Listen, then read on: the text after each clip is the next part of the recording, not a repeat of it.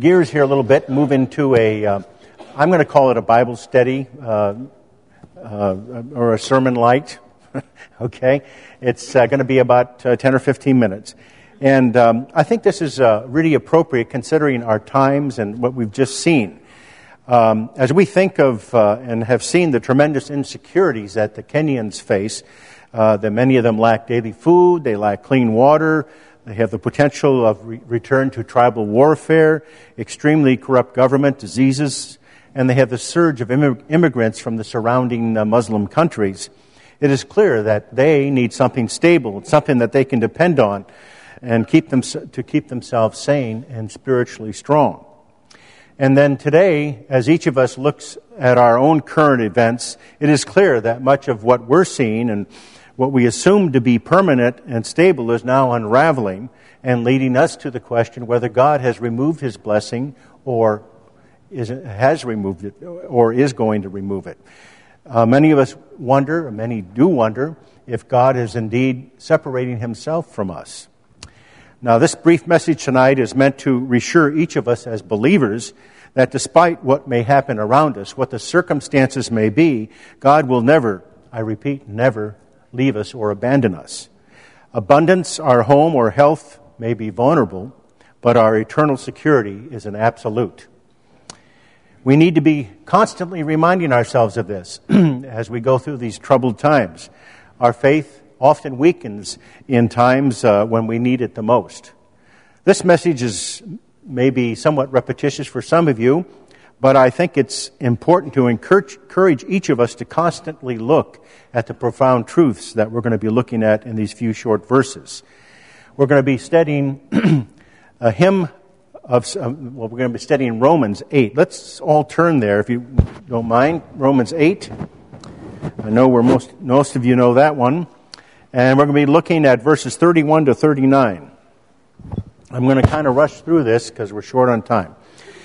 Okay, beginning, let's, um, let's all stand. We'll read Romans 8 31 to 39. What shall we then say to these things? If God be for us, who can be against us? He that spared not his own son, but delivered him up for us all, how shall he not with him also freely give us all things? Who shall lay anything to the charge of God's elect? It is God that justifieth. Who is he that condemneth? It is Christ that died, yea, rather that is risen again, who is even at the right hand of God, who also maketh intercession for us. Who shall separate us from the love of Christ? Shall tribulation or distress or persecution or famine or nakedness or peril or sword? As it is written, For thy sake we are killed all the day long. We are accounted as sheep for the slaughter. Nay, in all things we are more than conquerors through him that loved us.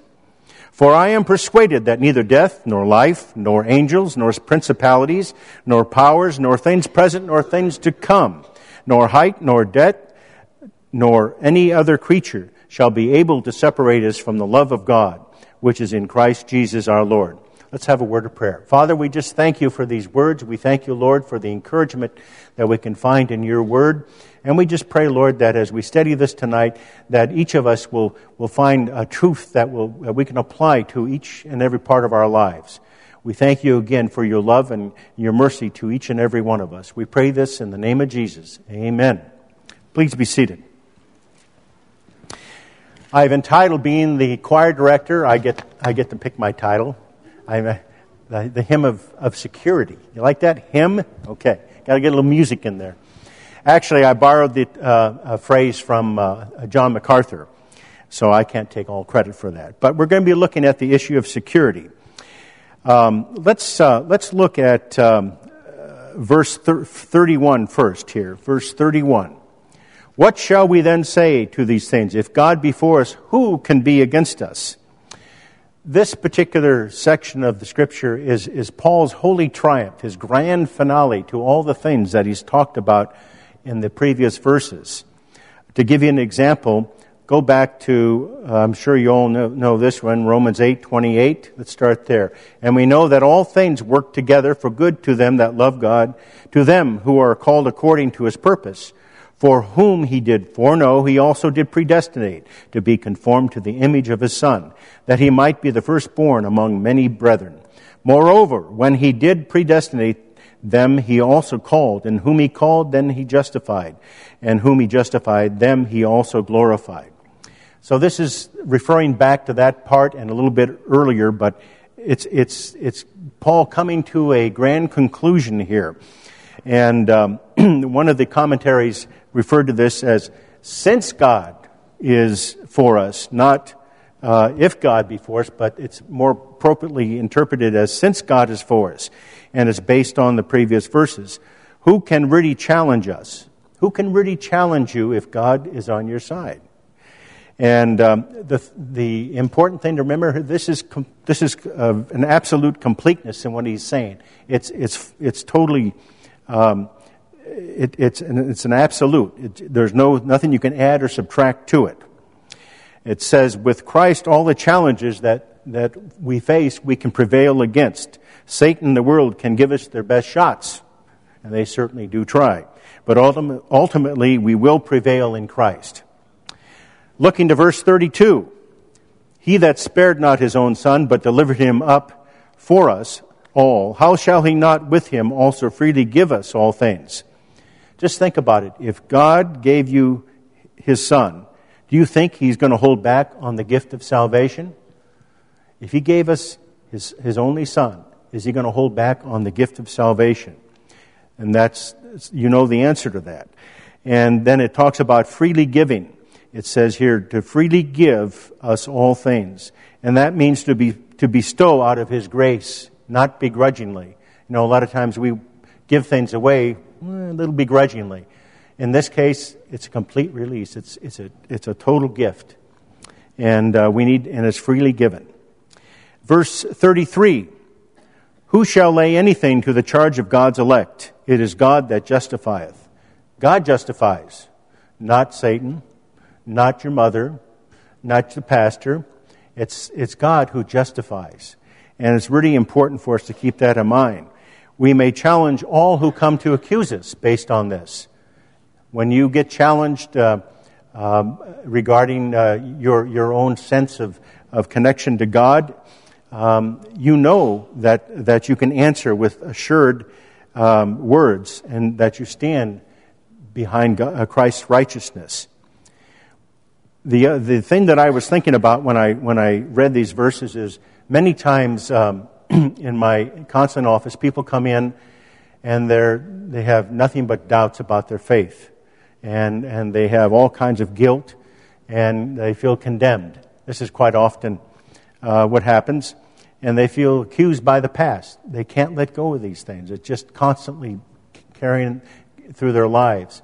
And it isn't until we get to the point that we understand that we don't have to justify, uh, God, uh, Satan doesn't shouldn't be justifying. Our parents shouldn't be justifying. It should be God who is, who is justifying through Christ. And, um, and, and that, that can all be covered through Christ's blood and his righteousness. Verse 34 Who is he that condemneth? It is Christ that died, yea, rather, that is risen again, who is even at the right hand of God, who also maketh intercession for us. With the power of his resurrection, he is sitting at God's right hand, intervening on our behalf. Jesus Christ. You know, I can picture it now. Christ sitting next to, to the Lord, and all of a sudden he says, Moline blew it again. Uh, he's been blowing it every day, maybe several times. What in the world is this guy doing?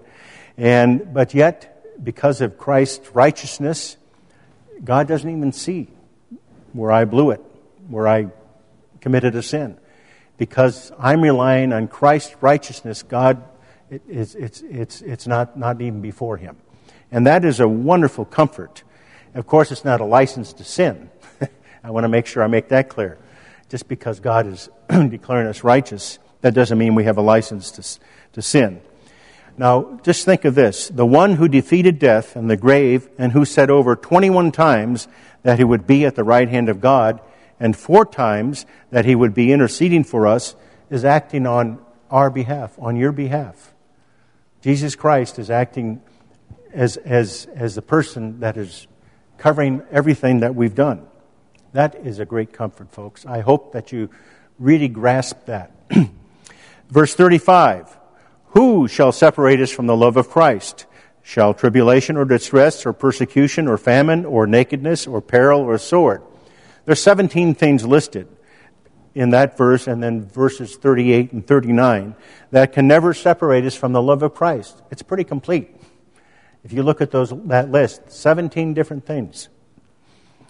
And I think it's important to realize that this is not theoretical. Who's writing this, this book? Paul. What did Paul go through in his life? All kinds of problems and tests and trials. Um, he's, he's a man that uh, not only experienced it, but he's a man that observed it with other people. And these, written, these same words are written to the churches and persons who would soon be facing terrible persecution. We've heard many times the pastor and others comment on some of the persecutions that Christians went through in the first century. Uh, lions, uh, being thrown to lions, crucified, all those uh, horrible, horrible things that were done. And um, so it's important that Christ, Paul and Christ were preparing the people for that. Suffering should not drive us away from God, but help us to identify with Him further and allow us, allow His love to reach and heal each one of us. So, who shall separate us from the love of Christ? Wonderful question, isn't it? I hope you got the right response on that. Verse 36 As it is written, For thy sake we are killed all day long, we are counted as sheep for the slaughter. You know, in the eyes of many men uh, in the first century and even beyond, Christians uh, weren't worth a whole lot. We, you know, we were just kind of uh, uh thrown, thrown to the stake and uh, burned, and uh, there's a lot of persecution and martyrdom.